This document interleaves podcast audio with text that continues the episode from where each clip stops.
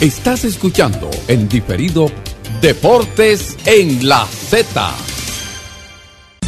Bienvenidos al programa que nos mantendrá al tanto de las más actualizadas informaciones del ámbito deportivo. Desde ahora, en una producción de Bienvenido Rodríguez Z Deportes.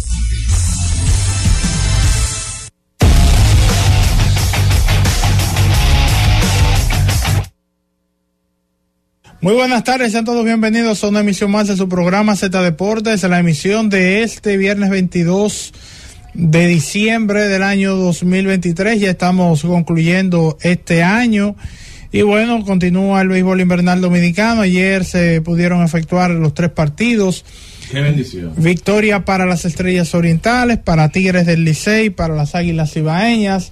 Cosas todavía por definir en cuanto al lugar en que podrían quedar los cuatro clasificados y ya todo definido de cara a round robin. La noticia principal alrededor del béisbol eh, tiene que ver con la firma de Yamamoto con los Dodgers de Los Ángeles, el mejor contrato o el contrato que garantiza mayor dinero para cualquier lanzador en la historia del béisbol de las grandes ligas. Se lo acaban de dar a Yamamoto, los Dodgers de Los Ángeles, 325 millones, superando por un millón los 324 millones que le dieron los Yankees a Garrett Cole. Así que muchas cosas, baloncesto de la NBA. Detroit como que no le gusta ganar en la NBA.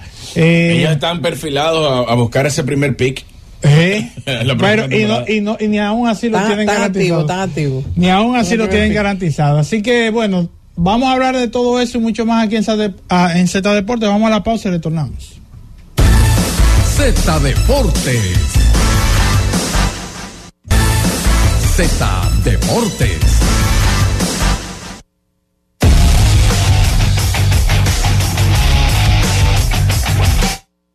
Retornamos acá en Z Deportes. Ayer se estaba enfrentando el equipo de Detroit a Utah Jazz. Si bien mencionaba Jonathan antes de la pausa, Detroit acaba de perder un partido más, un encuentro que lo lleva a, tener 25 derrotas en forma consecutiva. Pongamos en contexto, 25 victorias en forma consecutiva. Una locura. historia. Entonces, lo que está haciendo Detroit es historia con un roster que no proyecta mejoría, con un jugador como James Wiseman que llegó al equipo desahuciado prácticamente de la organización de los guerreros de Golden State, ha perdido el, el- incluso la titularidad y los minutos dentro de la eh, dentro de la rotación. Ayer perdió Houston, tengo a Houston por, por lo de James Harden, iba a mencionar a Los Ángeles Clippers. Ayer perdió a los Clippers. Yo creo que consolida aún más eh, la candidatura de Kawhi Leonard como MVP en esta temporada. Porque mientras él estuvo en cancha, ellos ganaron nueve partidos de forma consecutiva, él se ausentó, aunque retornó por George, eh, pero los Clippers no, no pudieron en- enfrentar a la altura al equipo de Oklahoma que vio en Shai Gilgis Alexander un gran desempeño. Y yo creo que lo que estamos viendo de Chet Holmgren eh, llora ante la presencia de Dios. No, no, no sé por qué se está vendiendo una batalla sangrienta eh, para el novato del año entre Víctor Buenbayama y él, si no hay batalla. Es claro que Holmgren es el novato del año y es claro que Holmgren es el mejor jugador entre los dos, pero no tiene esa maquinaria, eh, esos tecnicismos que genera la publicidad a su favor. Eh, con esa derrota, eh, el equipo de Los Ángeles Clippers pierde por primera vez en los últimos 10 partidos, pero creo que lo más interesante, y aquí quiero hablarlo con ustedes chicos, a ver si recuerdan algo similar, por sexta ocasión retorna Russell Westbrook a Oklahoma y el partido prácticamente se detiene con las ovaciones que recibe por parte de los fanáticos. Es el más querido sin duda de la historia de la organización, pero ha sido el mejor jugador que ha pasado por el equipo. No necesariamente, pero yo creo que el que tuvo la connotación histórica más grande fue él. Esa temporada de MVP, de triple doble, eh, yo creo que tú puedes. Kevin Durant es mejor que él, claro que es mejor que él. Kevin Durant en un momento, aunque no en Oklahoma, va a haber salido de ahí mejor que Russell Westbrook, yo creo que sí. Ahora, No, yo creo no. Yo no Espérate, espérate. Yo digo, yo creo que sí. Ahora, en Oklahoma, el que brilló, el que tocó el cielo con las manos fue Russell Westbrook. ¿Tú piensas igual, FIFA? Claro que Lo piensa que- igual. claro, lo que- lo que tú sabes- la razón, FIFA. Tú sabes que esa temporada de los triple dobles la gente, la gente le dio mucho peso. Pero, ah, Y eso provocó que él subiera al, al punto más alto. Entonces, fíjate que llega la siguiente temporada y él mantiene la constancia. Lo que pasa es que tú, mismo- Y tú por mismo, pier- pierde la efervescencia. tú mismo yo recuerdo que hablaba que eso no era algo que tenía que ser tan impactante el asunto de, lo- de los triple dobles, pensando en el asunto del MVP. Recuerdo Claro. que tú llegaste a, no tra- a debió tratar, ser, a Harden- tratar ese Harden tema. debió ser el MVP en esa temporada. Pero es que o- otro jugador de, de esa de esa franquicia que tú puedas mencionar que haya sido un jugador grande.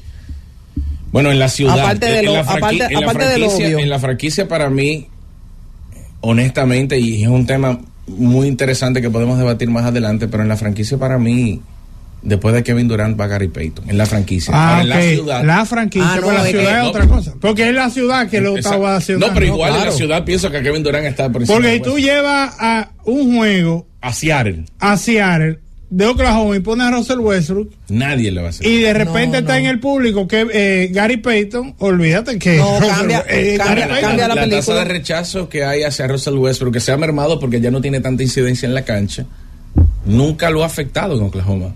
Nota que los demás equipos donde él no juega se burlan de sus disparos fallidos, de sus torpezas en medio de los partidos, y se ponen la mano en la cabeza los equipos que cuentan con Westbrook en cancha. Pero cada vez que él va a Oklahoma es especial.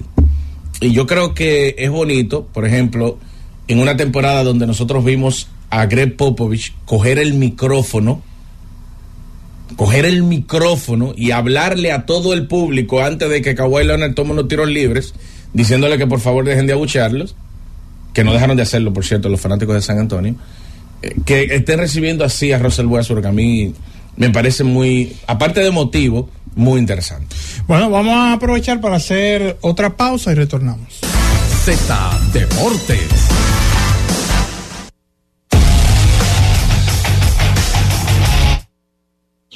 Este contrato de Yamamoto, 325 millones de dólares, se suma 325 a los 700 de Otani. Nada más en esos dos jugadores, usted tiene que contemplar que hay más de mil millones de dólares Mil- garantizados. mil ciento y pico de millones. Y agréguele eh, la boronita, se ve algo inferior lo de la extensión de contrato de, De que le dieron a Tyler Glasson. Estamos hablando de unos 1.161.5 millones de dólares que han garantizado los Dodgers en tres jugadores para los próximos años.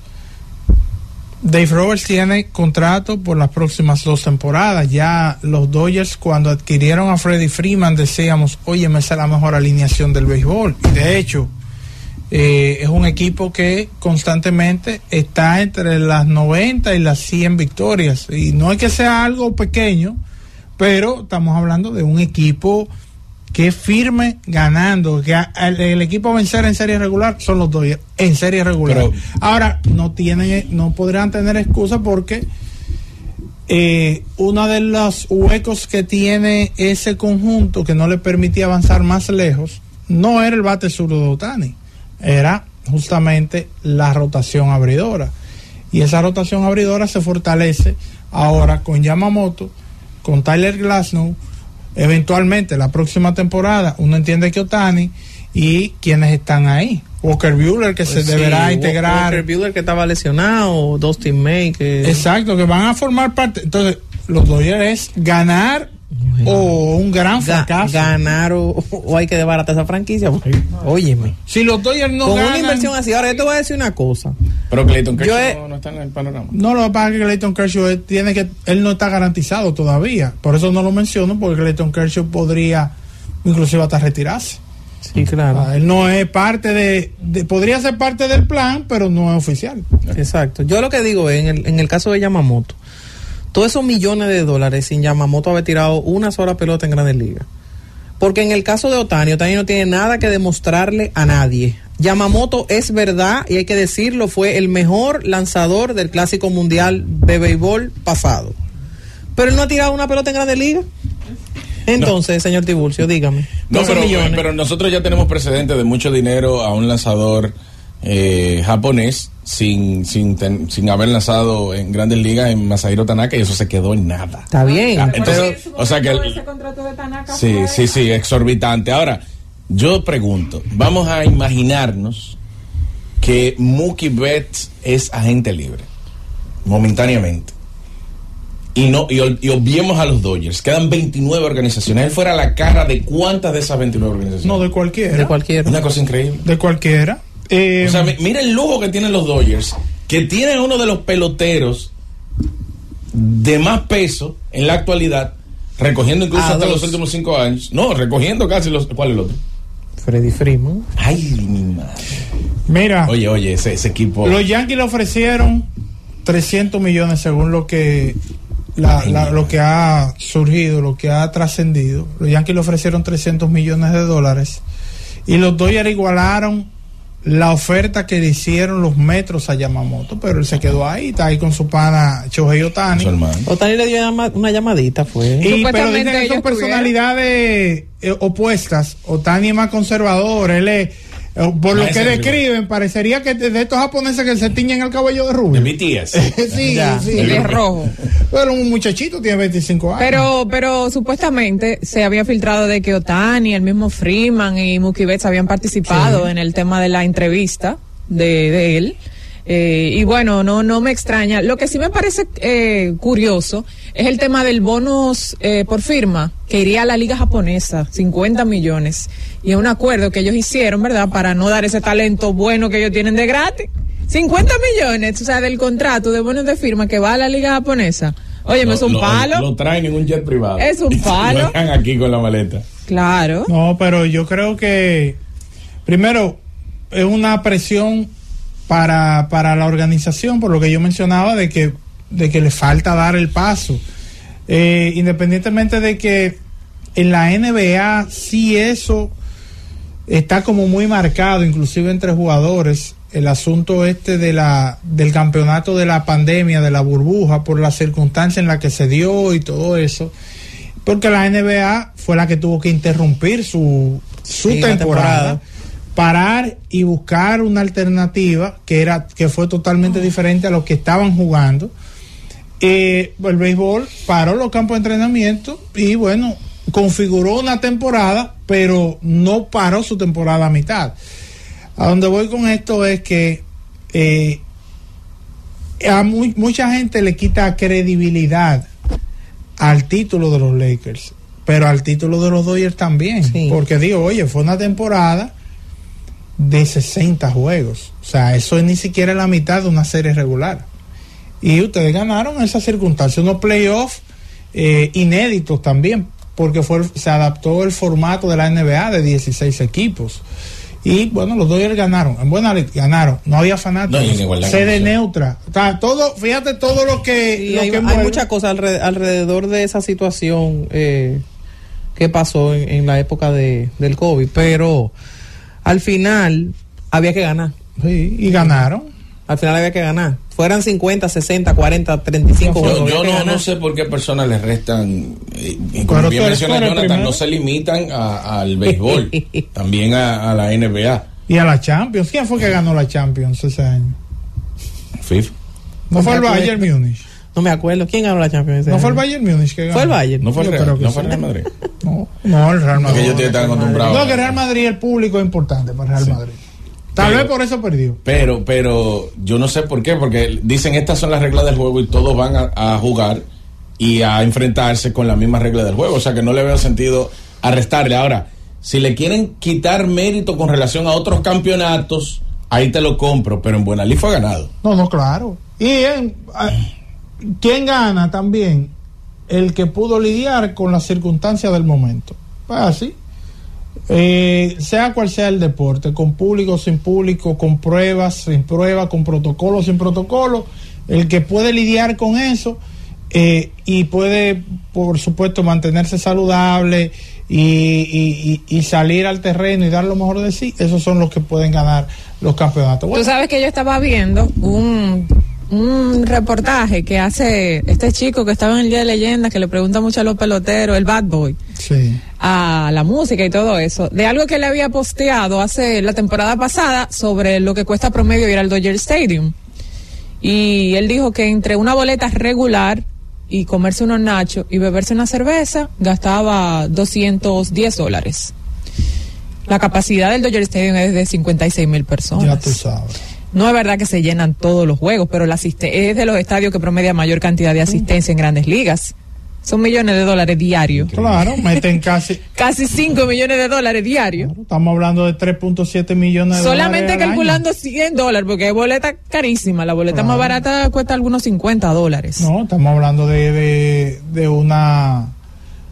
de un equipo, una organización que tiene esa ventaja, porque es el, el estadio que más personas eh, pues admite, el Dodger Stadium es el, la, el aforo más grande de grandes ligas y además un equipo exitoso, ¿tú entiendes? Es un equipo que compite, que tiene grandes figuras y eh, en ese sentido, eh, si ellos pueden garantizar 3.7 millones de fanáticos, punto a ese precio, 200. Está bueno, ese, ese es un buen cálculo. Eh, que estaba viendo una, un grupo de cuatro personas a la NFL, incluyendo parqueo, alguna indumentaria, un consumo básico y todo promedio es casi 700 dólares. Ir a un partido de la NFL promedio. O sea, obviamente eso no incluye el más caro, eso es promedio. Sí, pero son menos eh, también. Pero ese, ese caro. Eh, sí, ese caro. Ese caro. Hay que, hay que organizarse un año entero para ir a un juego de la NFL. Digo, el camionero va casi a cuatro, cuatro o cinco por temporada. sí, claro, puede. pero el camionero es un tipo que maneja, maneja dinero. Claro. Sí, claro. El camionero va para ese jueguito que hay mañana. Saludos al camionero. Bueno, vamos a aprovechar para hacer la pausa y retornar. Eh, Z Deportes. Deportes.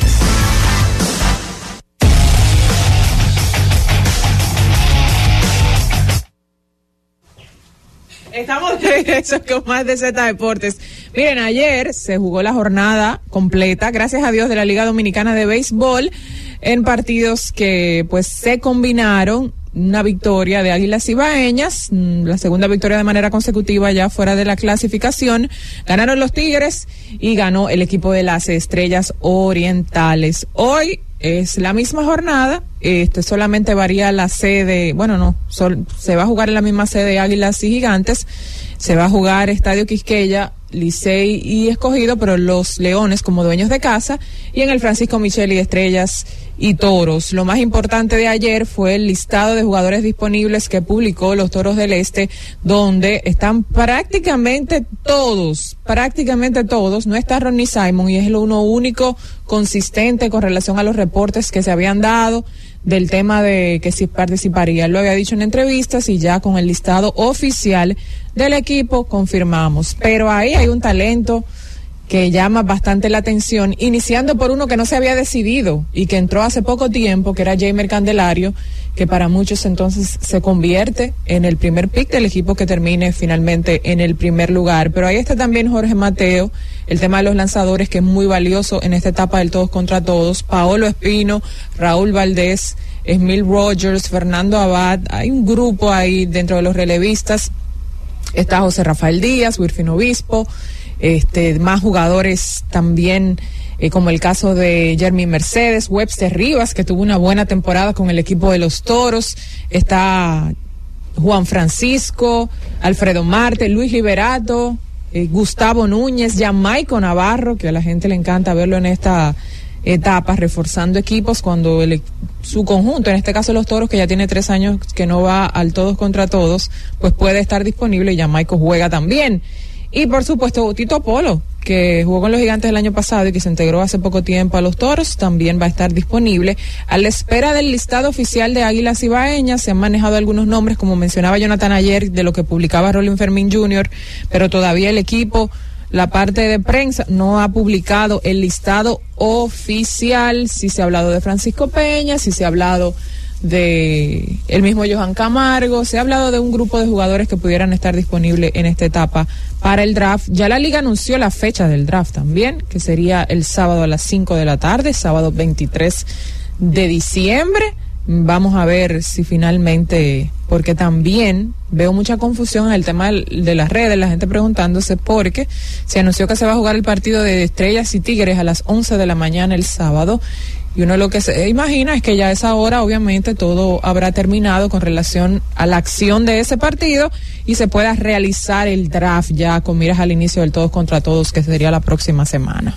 Así bueno, ya todo prácticamente listo para finalizar la serie regular eh, y ver qué, qué, pasa. Ojalá y el clima no incida en estas el, el, clima se porte bien. Tú sabes que ayer la temperatura estaba de aire acondicionado en, oh, la calle, estaba, en 23 grados. Hay gente que lo pone en 24 en su casa. Estaba buena, buena. Estaba, este, Por ejemplo, allá en el, en el Julián Javier había una brisita sabrosa, sabrosa. Sí, sí, la eh, temperatura estaba agradable en estos días. Pero ojalá y la, y la lluvia permita ya que se pueda concluir el, el, calendario de, de forma eh, regular.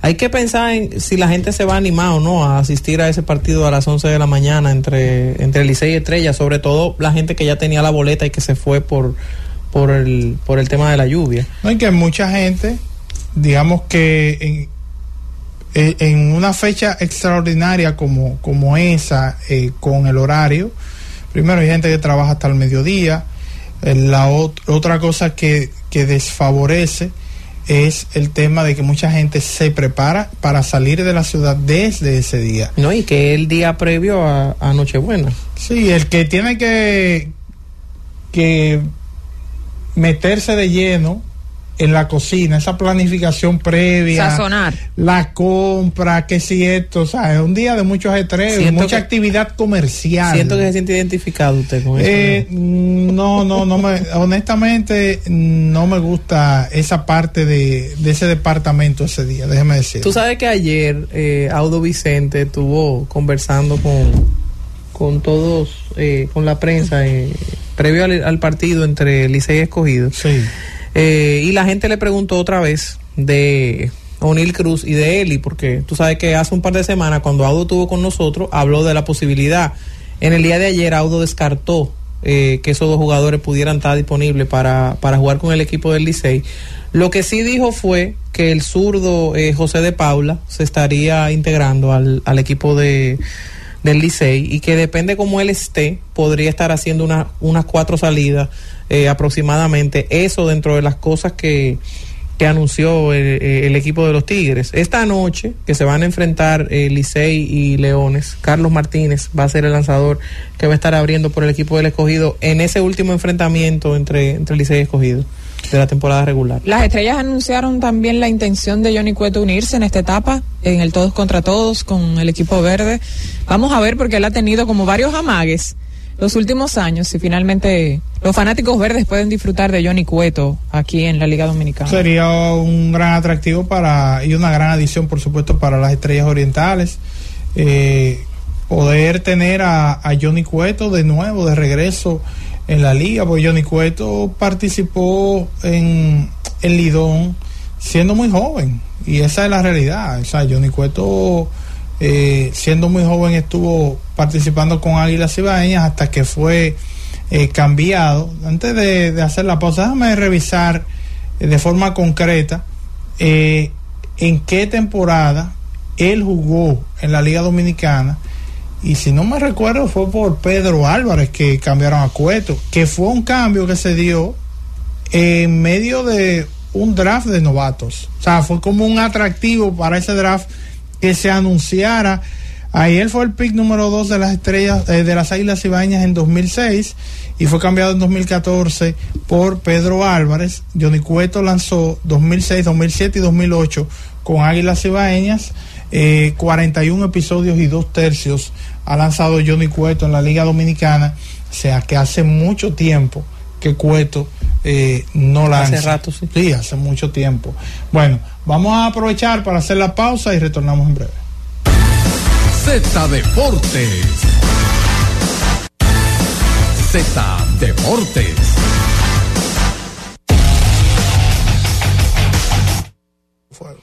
Retornamos con más de Z Deportes. Sí, claro. 0000. Eh, usted recuerda, señor Tiburcio, que hace un tiempo se habló de la de la Superliga de Ajá. Europa, ¿verdad que sí? ¿Que ¿Usted se acuerda de eso? Que Florentino. que. Florentino hizo un anuncio y armó un lío ahí. Habían 12 clubes que eran los más grandes. El famoso Big Six, que son los seis clubes de, de Inglaterra, que así es que se denominan ellos. Eh, incluyendo a los tres grandes de España, incluyendo a un par de los italianos. Los únicos que no se metieron en eso desde un principio fueron los franceses. Arrancó la presión de parte de la UEFA de una vez de decir el que se mete en la Superliga va a llevar sanciones. Vino la presión de la fanaticada, del lado de los ingleses que no estaban de acuerdo con que nada más se pensara en el Big Six, porque Inglaterra no tiene nada más seis equipos.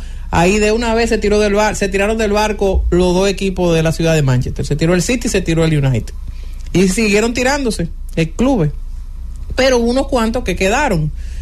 Como la creación de la Superliga era algo que se estaba haciendo sin el permiso de la UEFA y se supone que los clubes pertenecen de una forma u otra a la, a la UEFA, el asunto terminó yendo a, a un tribunal.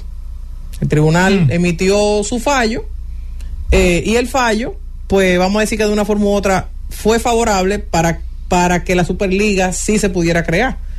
Los ocho clubes que quedaban, de los, aparte de los cuatro que se tiraron del principio, de los doce que estaban al inicio, hay un grupo que le dio la espalda a la, a la Superliga. Ajá, ¿y quién? Le dio la espalda el Atlético de Madrid, le dio la espalda el Chelsea, le dio la espalda la Juve, ni siquiera se ha pronunciado, no ha dicho absolutamente nada, ni el Inter tampoco. Entonces los únicos dos clubes que quedan queriendo la Superliga son el Barça y el Madrid. Oye, pero ¿y qué fue? Que la Pues UEFA, será- que la UEFA le tumbó, la UEFA le tumbó el pulso, simple. La UEFA le tumbó el pulso, la UEFA, la UEFA tiene, tiene demasiada fuerza y terminó tumbándole el pulso a la creación de, Pero a ti te hubiese gustado ver esa Superliga. Yo creo que podía haber sido interesante para, para la fanaticada en sentido general, tú ver, vamos a decir que el nivel de los clubes que se supone que son los mejores del mundo, digo se supone, porque sabemos que todos los años siempre pasa, y, ahí tengo que pensar en la Champions, que hay una cenicienta que de repente viene y le da un batacazo a uno de los clubes grandes y ahí tú dices, bueno, lo que pasa es que un juego lo gana cualquiera, pero al final cuando tú estás enfrentando lo mejor de lo mejor entre ellos, ahí yo creo que sí, de una forma u otra había que agregar a los alemanes, había que agregar al Bayern y había que agregar al, al Borussia Dortmund, No, y no, no tiene había que agregar al Paris Saint Germain, porque de una manera u otra tú no puedes hacer una superliga si tú no tienes de, de las cinco grandes ligas de Europa lo, lo que se supone que son los mejores clubes. Pues yo hablaba el otro día de que el Bayern Múnich estaba cancaneando, porque mi expectativa no era que al día de hoy el puntero de la liga alemana fuera el Bayern Leverkusen. Y eso yo creo que no lo esperaba nadie, porque uno siempre espera que sean el Bayern y el Dortmund, los dos equipos que estén peleando por la punta de, de esa liga. Al final yo creo que podía haber sido una, una propuesta de una forma u otra interesante, pero entiendo también la parte de la UEFA que dice, si ya existe la Champions, ¿por qué tú quieres crearme un torneo al margen en el que de una forma u otra tú me estás sacando los clubes que son más pequeños, que tienen la oportunidad de participar en la Champions porque clasifican ya sea por vía de repechaje o por, la- o por la forma en la que se metan? Porque de las cinco grandes ligas de Europa depende el peso que la liga tenga, de ahí depende la cantidad de equipos que clasifican de forma directa a la Champions. El resto tiene que ganarse la posición, Exacto. porque el resto tiene que jugar un repechaje. Bueno, entonces estamos hablando de que eh, es protegiendo su negocio, de estar a UEFA, Claro, obviamente. Y estamos claro. hablando de un torneo que tiene ya tiene la tradición, eh, tiene el atractivo para el público. Obviamente, eh, si le presentas en una en un formato similar, podríamos decir, pero le, pre- le presentas el contenido o los partidos premiums en un evento al fanático, pues de repente eso podría perder fuerza la, la Champions. Sí, sí, al final, al final yo creo que era crearle un, un torneo al margen, al torneo más importante que, que existe eh, del mundo de, de clubes, porque ese es el torneo más importante, claro. la Champions. Tú sabes que quería traer a, a colación algo que yo sé que a Jorge lo va a poner contento, porque hace mucho que yo no menciono a este jugador y yo sé que ese es el jugador de Jorge. ¿Y por qué mencionar a LeBron James? Eh, no, No, Karim, Karim, Karim. no, no, no, a Cristiano Ronaldo. Ah, ese es el mío. Yo sé, yo sé, no hay que decirlo dos veces. Es que el equipo de Cristiano goleó en el día de hoy y Cristiano volvió otra vez a, a- volvió otra vez a marcar y a asistir. A mí lo que me llama la atención es que Cristiano a esta altura del juego, en lo que va del año, Cristiano tiene 51 goles y 15 asistencias en 57 partidos que él ha jugado en lo que va del año 2023. Eso es una locura. A, a, esta altura del juego. Oye, tú lo puedes poner a jugar donde tú quieras, con quien tú quieras, y eso donde sea que tú lo veas, eh, es mucho. No, lógico. Es mucho. Va que hay gente que te va a decir, no, pues tú sabes. Lo, a la gente de Messi, por supuesto, por ejemplo, sí, no, sí. van a tratar de minimizar y, siempre y lo tú, que hace, y tú que traes, tú que traes a Messi, que vamos a decir que es el mío, eh, el pequeño Barça, porque así que hay que decirle a, a, ese equipo, aunque sea con jugadores que ya evidentemente vimos lo mejor que ellos podían dar en la cancha, eh, el pequeño Barça sigue eh, trayendo jugadores. Se hizo oficial hace un ratico que Luis Suárez también va a ser parte del pequeño Barça. Digo el pequeño Barça porque de repente el Inter de Miami se ve como un pequeño Barça porque tiene a Sergio Busquets, tiene a Jordi Alba, tiene a Leonel Messi y en el día de hoy se integra Luis Suárez. Y ahí hay cuatro de los once jugadores que de una forma u otra fueron parte de ese equipo del Barcelona que, que yo sé que los fanáticos del Barça recuerdan con, con tanto, tanto cariño. Obviamente, y Luis Suárez y Leonel Messi son, pero, son canchanchados. Pero lo que te digo, un pequeño Barça es lo que sí. están haciendo. Ya hay cuatro de, de, los jugadores, que eso hace de una manera u otra que sea todavía mucho más atractivo eh, el que la gente no, eh, quiera ir a ver, a ver esos juegos. Uno, ahorita, dones, ya prácticamente de retiro. Dones de retiro. Y vaina. ¿Tú, ¿Tú recuerdas cuando yo di el dato del cambio económico que provocó el impacto de la llegada de Messi al Inter de Miami? Que una boleta antes de Messi costaba 79 dólares no, y después sé, costaba 400 y pico de dólares. Sí, Eso es un impacto súper grande. Aunque el equipo sea un equipo que en, en, su momento ni siquiera fue competitivo de, dentro de la, de la MLS, que ya eso de una manera u otra eh, ha cambiado, que el equipo sí será eh, competitivo, eso hace, óyeme, que la gente quiera ir más todavía a ver. No, y a ver además to todavía eh, Messi, al ser un fenómeno, genera atención, pero a nivel de rendimiento por algo está en la MLS. Igual que Cristiano está, Sí, está en, eso, por en algo, Arabia. por algo. Y Benzema está en Arabia también. Por algo. Ya Porque yo no, te, pasaron, yo no estoy hablando son de, dinosaurios. Es que no estoy hablando del rendimiento. No, yo sí. Tú no. No. Tú no. Yo sí. Bueno, Pero tú eres, tú eres tan bárbaro que tú hablas de rendimiento después de lo cerca que estamos de que el último mundial eh, de fútbol pasó. ¿Cuánto sí. tiempo hace del último Seis mundial? meses, siete meses. Pero se le pegó ese. Ah, se le pegó. Sí. ¿Cuándo? Ahora fue que se le pegó. Se le pegó. Estás abusando, Wow. Jorge. Es lo único que te puedo decir. Impresionante. Estás Se le abusando. pegó ese. Bueno, nada, eh, ahí está planteado. Vamos a aprovechar, Cundo, para hacer la pausa y retornamos en breve. Z Deportes. Z Deportes. Que hable la gente en Z Deportes. Celulares asterisco 101, Santo Domingo, 809-7320101. Interior sin cargos, 809-200-0101. Y la internacional sin cargos, 855-221-0101. En el 2023, ya el Mundial fuera del escenario, ¿verdad? El Mundial, todo muy bien, pero ya se cumplió un año de, de ese triunfo argentino, de ese gran logro Sí. a nivel personal también de Lionel Messi. Eh, ¿Quién ha sido el mejor futbolista de este 2023? El, el que ha acaparado Es lo que va de el año. mundo del fútbol. Lo que pasa es que Pues es Otani. Lo que pasa es que en el fútbol tú siempre tienes tanta tela por donde cortar. Porque tú Mm. tienes que mencionar Mbappé, tienes que mencionar Erling Haaland. Oye, eh, Haaland es una máquina. Sí, es una máquina. Es una máquina. Es una máquina. El fútbol, oye, Es yo creo que tú puedes mencionar varios nombres, pero obligatoriamente vamos a, a terminar cerrándonos en Messi. El, el No. fútbol está, está No, tan, no, no, está sí. tan no, impactado, no, no, está tan no, impactado a nivel mediático que nadie recuerda lo que sucedió después de junio. Ahora, No, yo, Jorge. yo sí te digo, yo sí te Nada, digo. oye, nada de lo que sucedió después de que Messi ganara la Copa, o sea, de que Argentina ganara la Copa, ha sido más relevante en los últimos seis meses. No, no, no. Lo que, Nada. lo que sí hay algo que ha sido muy relevante después del Mundial. No digo que esté al nivel, pero sí ha sido muy relevante. Y fue el debut de Messi en Miami. Sí, claro. O sea, es que, es que Messi Sí, sí, puso sí. esa Pero el liga. mismo Messi, ¿Eh? No, el mismo Messi, el pero Messi. realmente es así. que no hay figura en el fútbol ya, eso se acabó. Que no hay figura, te cuesta que te sientes a comenzar a ver fútbol. Porque tú oíste lo que No, Jonathan dijo, que Haaland, no. Haaland era una máquina. Sí, sí, Para puede, ti, puede Jorge, ser una que- máquina, pero no son figuras. Oye, figura, oye. figura es Messi. Óyeme, para que ti- hoy en día en la postrimería de su carrera todavía genera toda la atención. Pero para ti, una parte para importante de la ti, atención. para ti, que lo que haces es ver NBA. En el fútbol no hay de hecho, figura. yo no veo NBA. Bueno, yo te voy a decir Yo una la cosa. sigo, pero yo no la veo En, tampoco. en mi casa yo no recuerdo eh, haberme sentado, por ejemplo, con mi hijo de 8 años a ver un juego de la Champions. Y mi hijo canta una canción que, que es de Haaland. Sí. Y lo conoce. Y lo sigue. Lo sigue.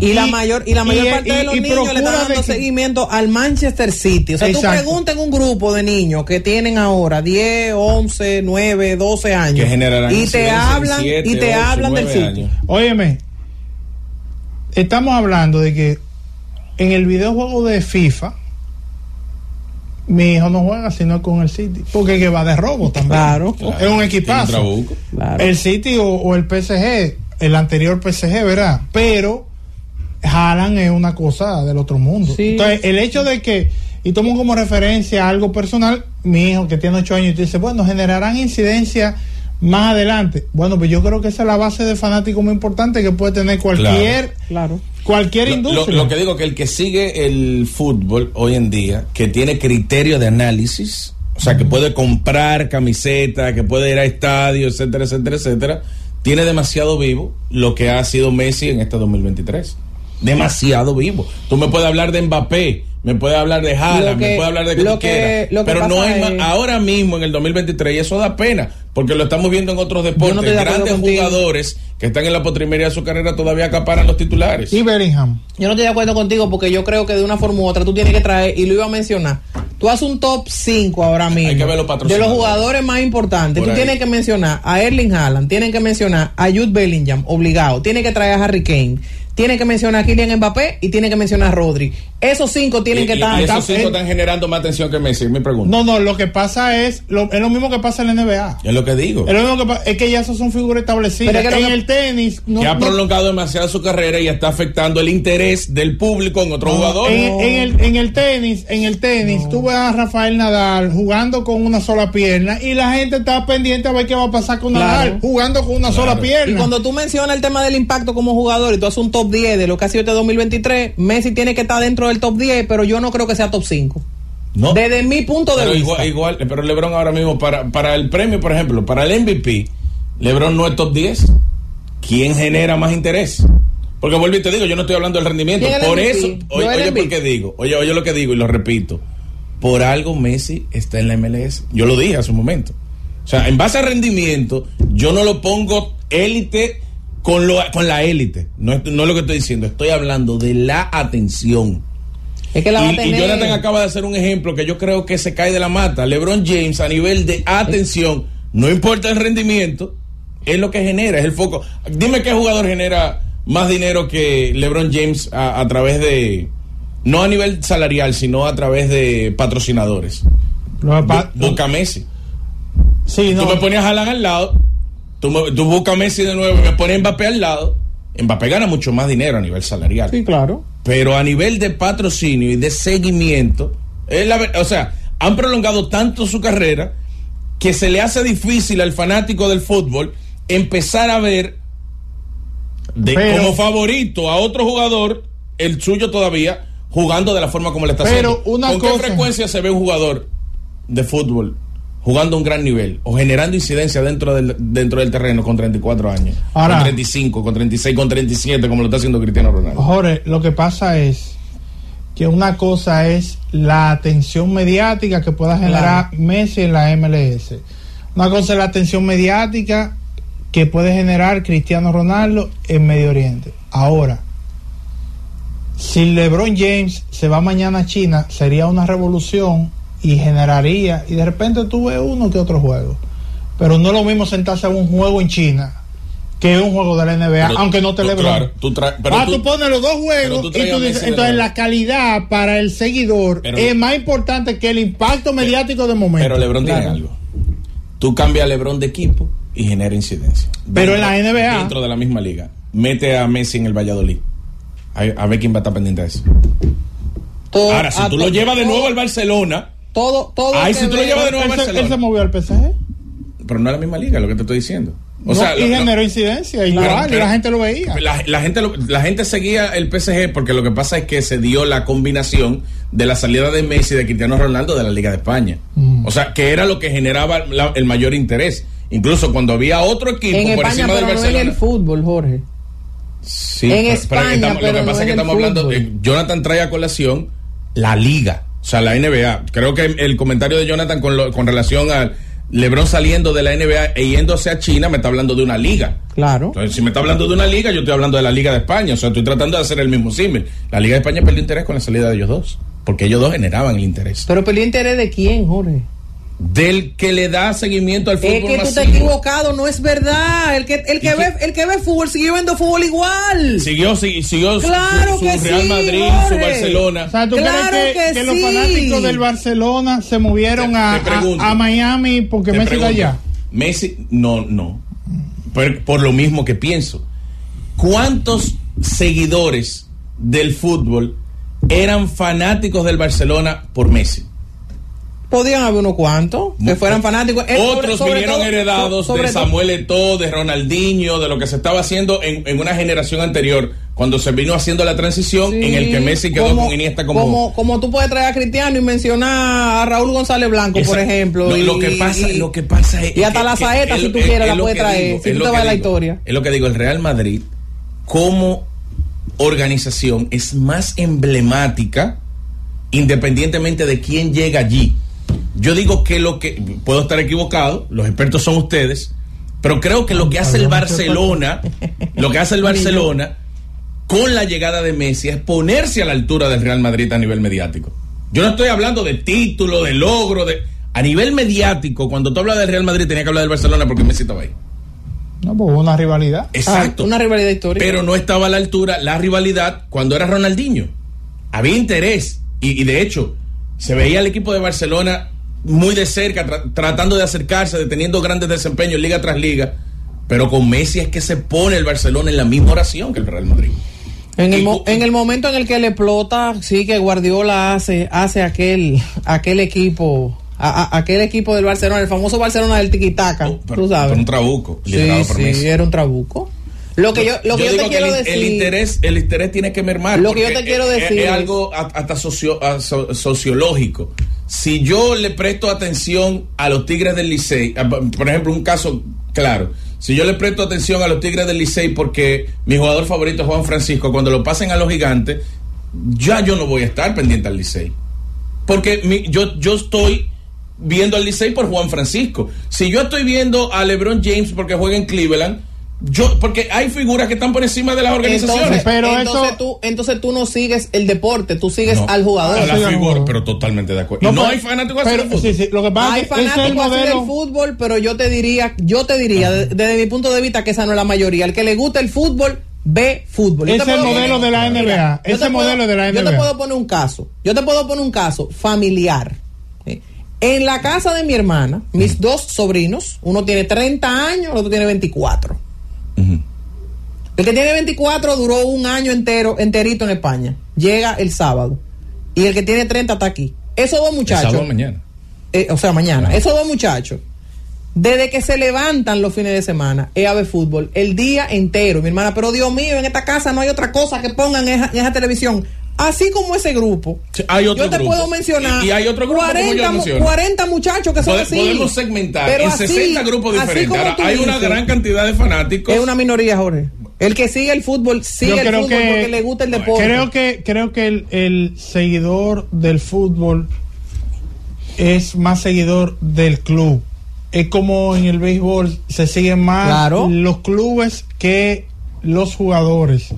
En la NBA, en la NBA es diferente. En la NBA ponen a los jugadores por encima de y Ahora, es parte de tú la sabes- narrativa de las Tú temporadas. sabes que yo sí, yo. tú Hay que- fanáticos de los Celtics, hay fanáticos de los Lakers y usted puede parar de contar. Tú sabes que si yo le puedo comprar a Jorge en, en, el, en el análisis y en el, en el comentario, A ver.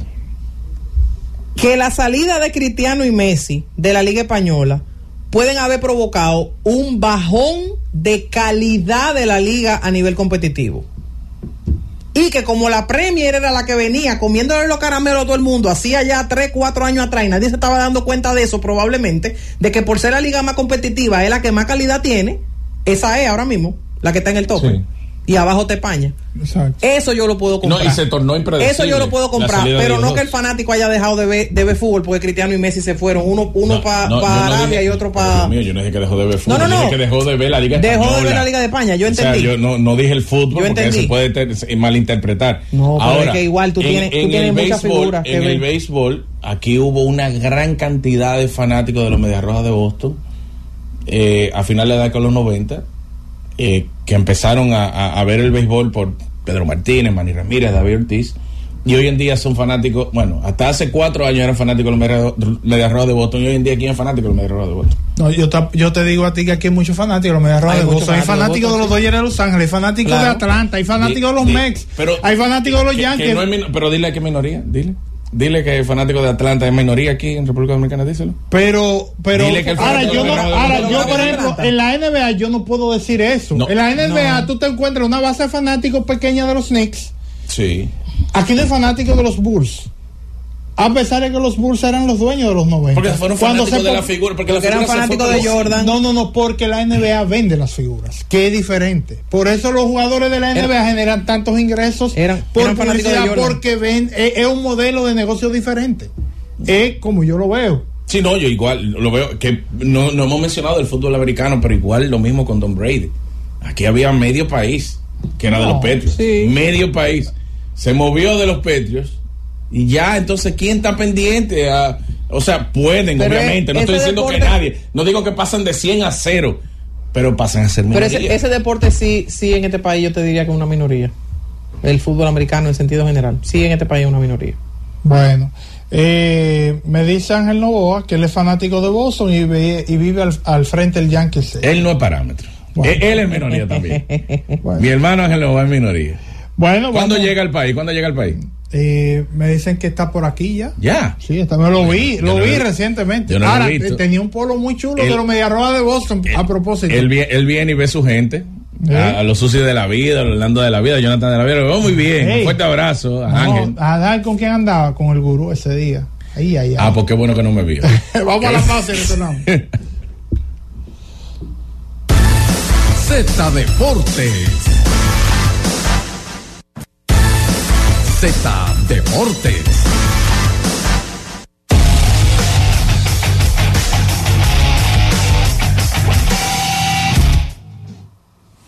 Bien, retornamos con más del Z Deportes y ya está con nosotros Tenchi Rodríguez. Adelante, Tenchi. Tenchi, ¿estás aquí? Saludos. Ahora sí. Ahora sí, saludos, ahora sí. Saludos a todos ahí en la cabina y saludos a toda la República Dominicana. Contento de estar una vez más con ustedes. Miren, el tema del momento, eh, los doyos. Hay mucha gente que está reproduciendo la noticia, pero hay otros cuestionamientos que deben ser importantes evaluarlo. Desde el día uno se cree que los Dodgers ya tenían amarrado a Otani y a Yamamoto. Simple y llanamente, ellos le dieron la vuelta al dominó en la mesa, sabiendo las fichas que tenían. Por ejemplo, lo del Luxury Tax, ellos le han quedado bien a la MLB. 700 millones para Shohei Otani y él va a tener un contrato de 2 millones. Eso no le hace daño a los Dodgers, al contrario, le acomoda. Pero aquí voy más lejos, lo que dice Alex Rodríguez. Alex Rodríguez tiene 100% la razón. Pero ven acá, y ese no es el mismo sindicato y MLB que ha coactado cualquier movimiento si, si va a perjudicar al sindicato. Entonces, ¿cómo, la- cómo un, un pelotero el año pasado gana 30 millones en el arbitraje salarial? 30 millones y este año va a bajar a dos para acomodarle el presupuesto a su equipo para insertar a otro que ya estaba amarrado. Incluso se están descubriendo muchísimas mentiras. Escuchen esto. Dijeron que Yamamoto estaba anoche en el play, nada más era Otani. Y ya la prensa de Los Ángeles y Nueva York están combinadas. Esa es la noticia del día. De que los Dodgers eh, lo- le dijeron, mira, hagan esto para ver los, equipos que no se sientan intimidados con el impacto. Por ejemplo, cuando se dijo de que, se había montado en el avión, hicieron quedar mal a John P. Morosi, pero ya los Dodgers sabían que no, él no estaba en ningún avión para Toronto. Y tiraron al medio a un B-Rider de, de MLB, de, de MLB Network, como, como, como John Morosi. ¿Pero él estaba Que- en el avión o no, Tenchi? No, él nunca fue en el avión. Esa gente no se ha movido de Los Ángeles. Bueno, pues entonces Morosi falló. Le Por falló la mismo. fuente a Morosi. Por eso mismo, porque los Dodgers estaban jugando el dominó con las fichas, sabiendo cuál era la ficha. Entonces, aquí va lo siguiente. Ellos recibieron una oferta de 300 millones de los Yankees. Está bien, los Dodgers le ofrecieron 25 más. Pero los Mets le ofrecieron lo mismo y no tuvieron la delicadeza ni, ni su agente ni nadie de decirle a los Mets, no, nosotros no decidimos por los Dodgers. Entonces, lo que dice Alex Rodríguez de que Shohei Otani y su contrato le están dando un golpe duro a MLB y al equilibrio. Está ahí claro. Ustedes vieron las, las últimas estadísticas de cuál es la liga que menos se ve, de las ligas profesionales. Pero ¿y qué- Solamente la, la MLB supera al hockey. Ajá. Después, hasta el fútbol le está, le está pasando por arriba. Tenchi, lo lo tú dices que eso afecta al sindicato. Creo que fue lo que dijiste al principio, pero el sindicato promueve el, el- el dinero diferido en los contratos. Eso no es nuevo. Vamos, Ramírez está cobrando todavía y Bobby Bonilla. El problema del dinero diferido es que el dinero diferido se da en los últimos años del contrato, como lo tiene Manchester, como lo han firmado otros. ¿Y cuando tú habías visto, Jonathan, tú que sigues esto, un dinero diferido en el primer año del contrato y en el segundo? Pero es que no es, que no es dinero diferido en el primero o en el segundo, Tenchi. Es que él va a recibir una parte ínfima, un 3% los primeros 10 años y el 97% los Jonathan. siguientes 10 años. Boy Bonilla. Manny Ramírez están ganando dinero ahora mismo. Pero Manny Ramírez Pero claro. millones. Pero Manny Ramírez nunca ganó dos millones el primer año. Pero, pero el Es sistema una se lo estructura permite. diferente, una estructura diferente. Eh, Es que no- Ota- Otani estuvo dispuesto a sacrificarlo. Ahora Otani genera 30 millones por fuera. Y cuidado. Pero entonces, y va a generar más la razón. ¿Eh? Ahí tú- ¿de- ¿En qué se beneficia el sindicato de lo que genera Otani publicidad? Bueno, no se beneficiará el sindicato de eso. Mientras tanto, Tani firmó por 700 millones de dólares. Y Pues, pero duplicó el contrato más grande, prácticamente que el de Yo Aaron lo que quiero, tú pusiste a Manny Ramírez de ejemplo. Yo quiero que tú me digas qué pelotero después de ganar 30 llega a un contrato donde diferido va a recibir 2 millones los próximos No, no, es que, esto, 10 años. es, es que el contrato de Otani es algo que nunca se había visto, inclusive en esa parte.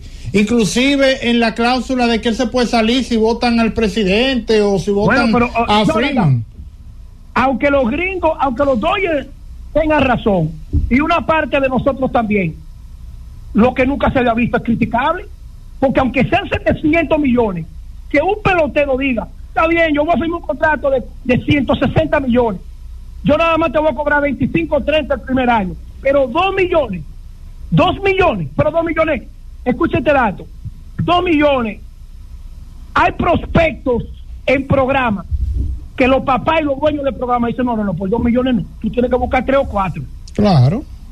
Entonces, eso, tarde o temprano, yo estoy montado en el vehículo de Alex Rodríguez. Si tú te ganas 700, hasta que buscaste tus 50, tus 40, tus 35, pero eso se ve. Tú pusiste a Manny Ramírez de ejemplo, pero Manny Ramírez era de los cinco mejores pagos. Que el, que el dinero diferido sea cuando tú te retires o cuando tú finalices tu contrato. Ahí es lo que nosotros hemos visto siempre pero no desde el principio, que un pelotero que no pertenece a esa organización lo va a ayudar en el plano económico para pertenecer a esa organización. Yo estoy siendo claro. Pero es que cuando tú cuando Bueno. tú pones dinero diferido, cuando tú firmas un, cuando te dan un bono por firma, que es parte del contrato, Moquive le dieron 50 millones de bonos por firma y también tiene un dinero diferero de los pero Mookie- 365 Mookie- que firmó. Sí, pero Mukibe no, gan- no va a ganar 5 millones y que para acomodar los dos. Ah, bueno, Tenchi, pero, Pero al final está, eh, eh, no, no está recibiendo 300, eh, Está 36.5 definiendo. millones por año. Max Scherzer ganó, le- a, a Max Scherzer la temporada pasada le pagaron tres equipos diferentes. Porque él tiene dinero diferido de otro de los contratos anteriores. Ese es un tema largo. Lo que pasa es que este, este llama la atención porque la balanza la carga mucho al equipo de los Dodgers.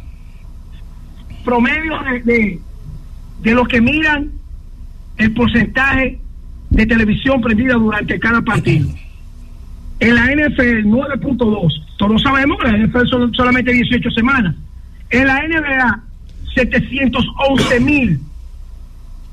En la NHL, yo me equivoqué ahorita, la NHL está por encima de MLB, 398 mil. La MLB, 378 mil.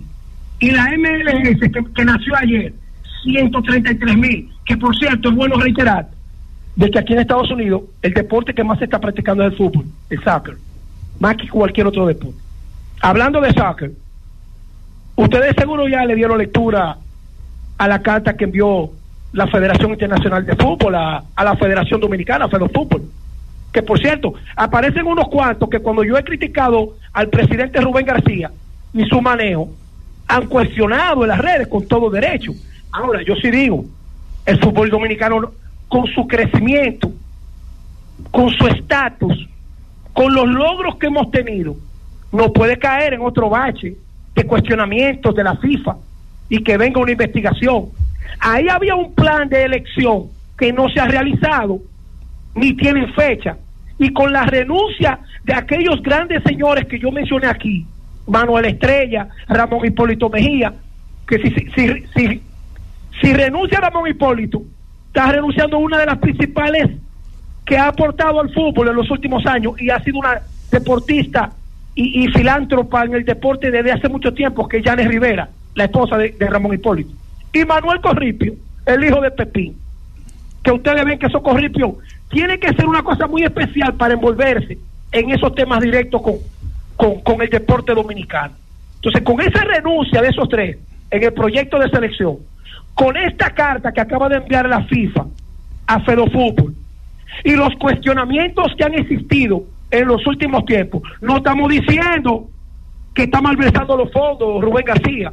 Lo que estamos lo que creíamos era que con el respaldo más fuerte que ha tenido federación alguna de su federación matriz, que en este caso es la FIFA, no, no hemos logrado lo que nosotros buscamos a nivel dirigencial. Ese tema, ese tema va para largo, porque todo el que coge un carguito hay que conocerle sus intenciones. Eso fue después de Osiris Guzmán, un acuerdo que la Federación de Fútbol iba a crecer y una oficina de un millón de dólares y diez mil vainas y una carta de la FIFA antes de finalizar el año. Eso tiene un sentido directo de que alguien se está quejando. La FIFA investigó y ya mandó el fuetazo. Alguien se está quejando, porque así fue que empezaron con Osiris Guzmán. Comenzaron a quejarse, a quejarse. Entonces, cuando hacen la investigación, ahí aparecen todos los cuestionamientos que tenía Osiris Guzmán y la destitución, incluyendo una suspensión por 10 años, no sé cuánto. Señores, la Liga Dominicana, hablando de todo un poco, entra, ayer tuvimos un debate muy bueno, que me llamó mucha gente, sí, que mira, que, que Wellington Cepeda, que Fernando Tati. Eso se cierra aún más para el dirigente del año. No es que ellos van a ganar un millón de dólares, pero el dirigente del año, para mí, que va a quedar quien quede en el primer lugar. Esa derrota de ayer de las águilas, de, de los gigantes ante las águilas, y pone a las estrellas en las puertas de pelear el primer lugar.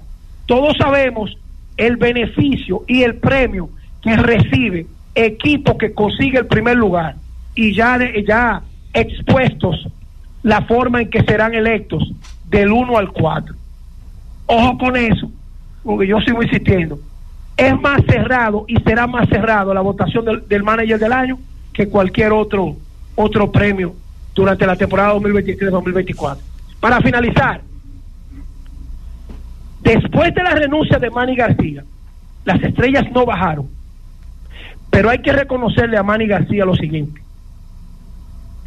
El hecho de tener las puertas abiertas en las águilas y mantenerse en una posición de Gracias por escucharnos. Sigue conectado. Z